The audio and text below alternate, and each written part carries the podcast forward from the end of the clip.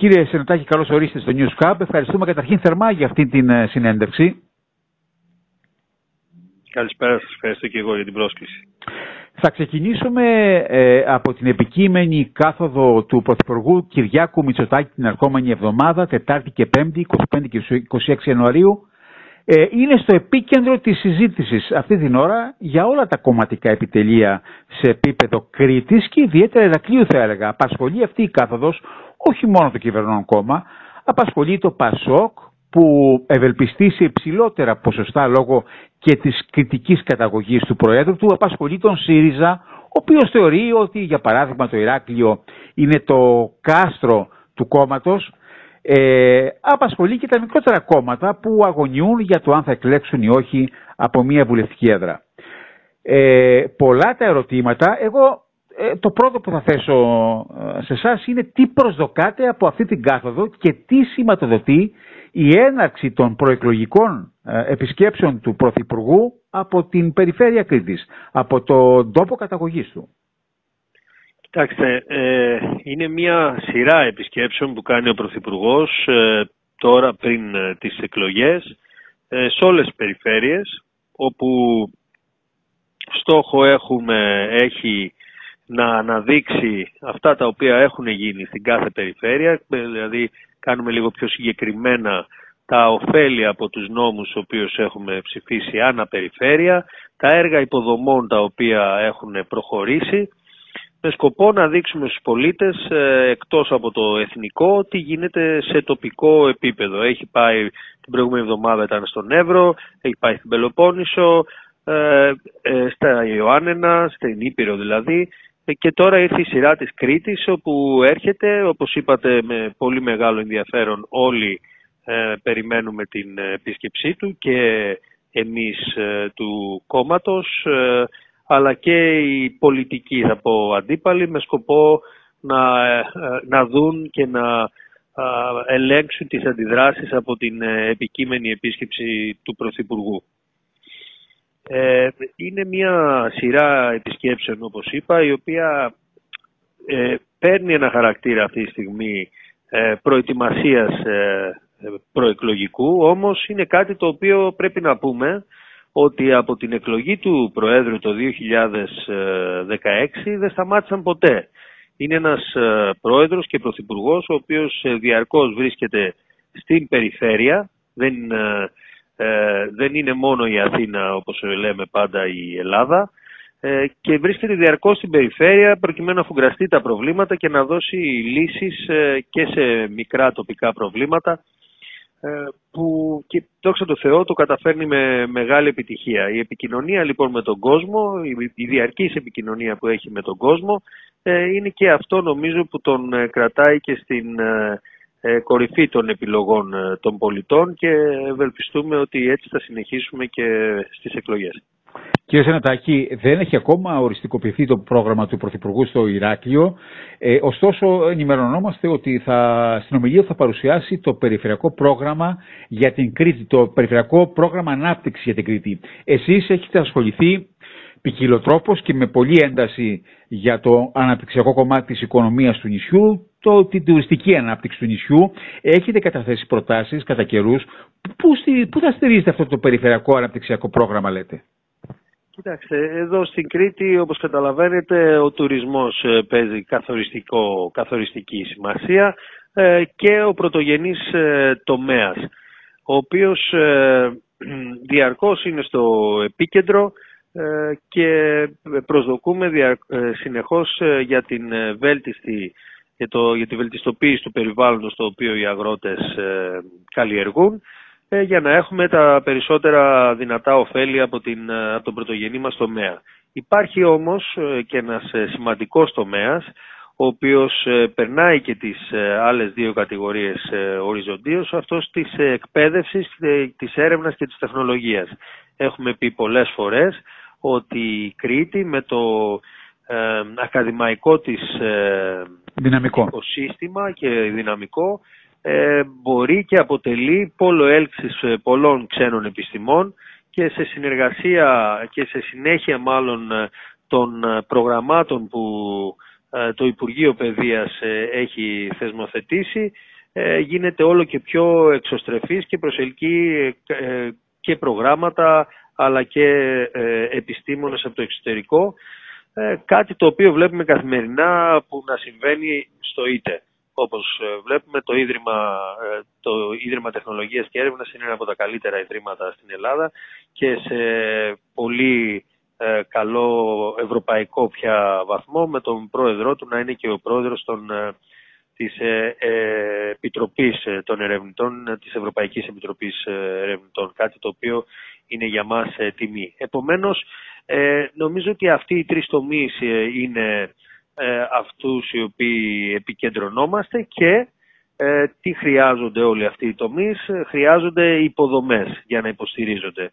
Επομένως, το μεγάλο κεφάλαιο των υποδομών ε, που έχουμε ανοίξει από το δύο χιλιάδες δεκαεννέα, το οποίο βλέπουμε να υλοποιείται, ε, είναι αυτό που θα κουμπώσει, ας το πούμε, ε, σε όλα αυτά τα οποία θα αναφέρουμε για ανάπτυξη στους ε, υπόλοιπους τομείς. Και είναι το αεροδρόμιο βεβαίως, το οποίο βρίσκεται σε εξέλιξη, το οποίο ε, ευελπιστούμε το δύο χιλιάδες είκοσι έξι πια να είναι, τέλος του δύο χιλιάδες είκοσι έξι, να δοθεί σε, ε, σε λειτουργία. Είναι ο ΒΟΑΚ, ο οποίος ήδη ξεκίνησε από τη μεριά της Νεάπολης, ένα τμήμα του δεκατεσσάρων χιλιομέτρων, και ε, δουλεύουμε με ταχύτητα τους ρυθμούς ώστε το δύο χιλιάδες είκοσι τρία να είναι το έτος αυτό το οποίο αυτό το μεγάλο έργο πνοής για την Κρήτη ε, θα βγει επιτέλους, σε, θα προκηρυχθεί και θα μπορούμε να μιλάμε για την αρχή της υλοποίησης ε, του έργου αυτού, κάτι το οποίο ε, ήταν εξαιρετικά δύσκολο πέραν ε, της πολυπλοκότητας του έργου. Υπήρχε και το κόστος του έργου, ε, ένα κόστος το οποίο...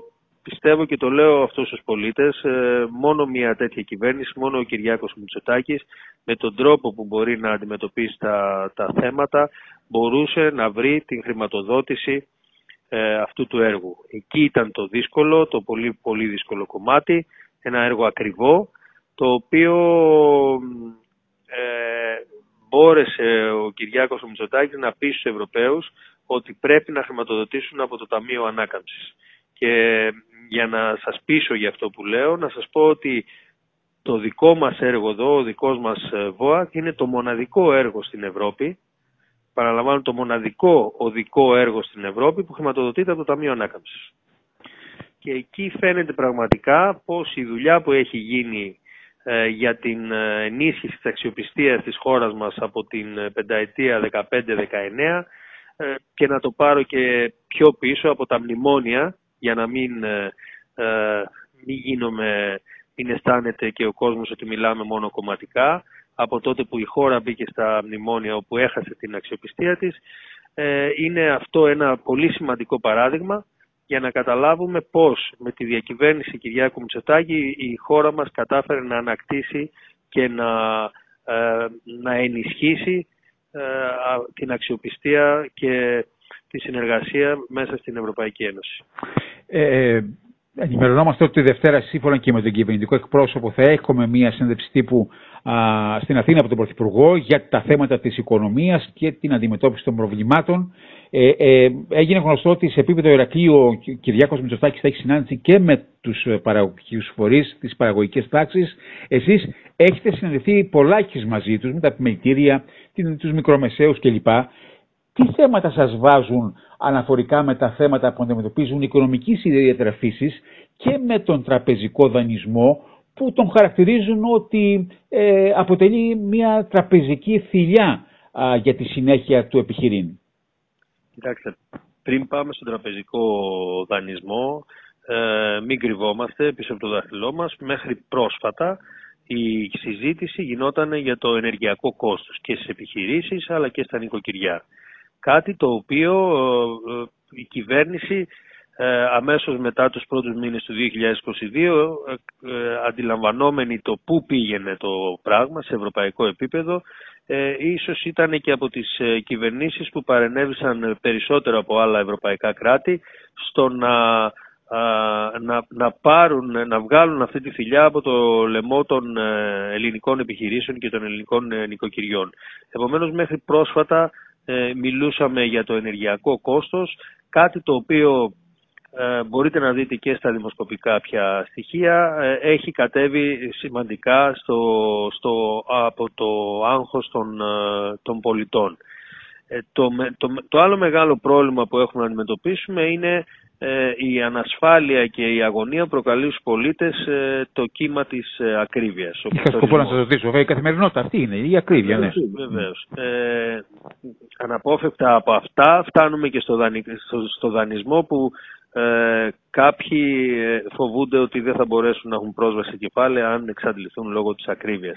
Εδώ να πούμε ότι και πάλι η κυβέρνησή μας ε, με, με, με, προσ, με προσπάθειες και καινοτόμες λύσεις όπως είναι το καλάθι του νοικοκυριού, το οποίο ε, βλέπουμε ότι δουλεύει, το βλέπουμε πια ότι δουλεύει, βλέπουμε ότι τα προϊόντα που είναι μέσα στο καλάθι σε μεγάλο ποσοστό ε, πέφτουν ή παραμένουν στάσιμα, κάτι το οποίο ήταν ε, το ζητούμενο, και μιλάμε για προϊόντα τα οποία είναι πρώτης ανάγκης για, την, ε, για τα νοικοκυριά μας. Επομένως ε, και εκεί με, με, με πολύ ενδιαφέρον και με έξυπνες λύσεις καταφέρουμε να ανακουφίσουμε ε, τα νοικοκυριά. Και ε, τέλος έρχεται και το Food Pass, το οποίο από πρώτη Φεβρουαρίου θα, θα αρχίσει να λειτουργεί και θα, με αυτόν τον τρόπο θα επιχειρήσουμε να επιστρέψουμε το κομμάτι της ακρίβειας στο σούπερ μάρκετ πίσω στις ελληνικές ε, οικογένειες. Και εδώ, ε, σε όλα αυτά τα μέτρα τα οποία ανέφερα, έχω να προσθέσω την δομική αλλαγή που έχει κάνει η κυβέρνηση από το δύο χιλιάδες δεκαεννέα, που είναι η μείωση των φόρων και των εισφορών και η αύξηση των, του κατώτατου μισθού, το οποίο έχουν ε, αυξήσει το, το εισόδημα των πολιτών, κάτι το οποίο τους κάνει να μπορούν να πατάνε πολύ ε, καλύτερα στα πόδια τους και να αντιμετωπίσουν αυτό το κύμα ακρίβειας. Μάλιστα πολλά ε, βγήκαν χθες κάποιες εκθέσεις όπου αποδεικνύουν ότι η, αύξηση του, η μέση αύξηση στους μισθούς είναι τέτοια η οποία υπερβαίνει την αύξηση της, του κόστου ζωής. Και φανταστείτε τι θα γινόταν αν δεν είχαμε κάνει όλα αυτά τα μέτρα και πού θα βρισκόντουσαν αυτή τη στιγμή οι Έλληνες πολίτες. Βεβαίως η αξιωματική αντιπολίτευση σας κατηγορεί ότι ε, στην αγορά δεν γίνονται έλεγχοι, επικρατεί αισχροκέρδεια κλπ. Ότι η ακρίβεια ε, δεν έχει τιθασευτεί με τα μέτρα αυτά.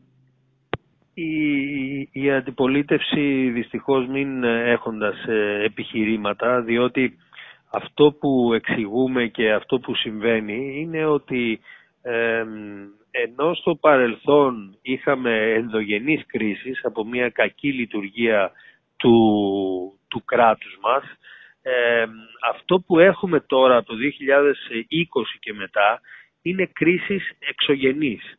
Είναι, είναι ο πόλεμος στην Ουκρανία, είναι ο COVID, είναι όλα αυτά και, από, και μετά από όλα αυτά προέρχεται και η ακρίβεια.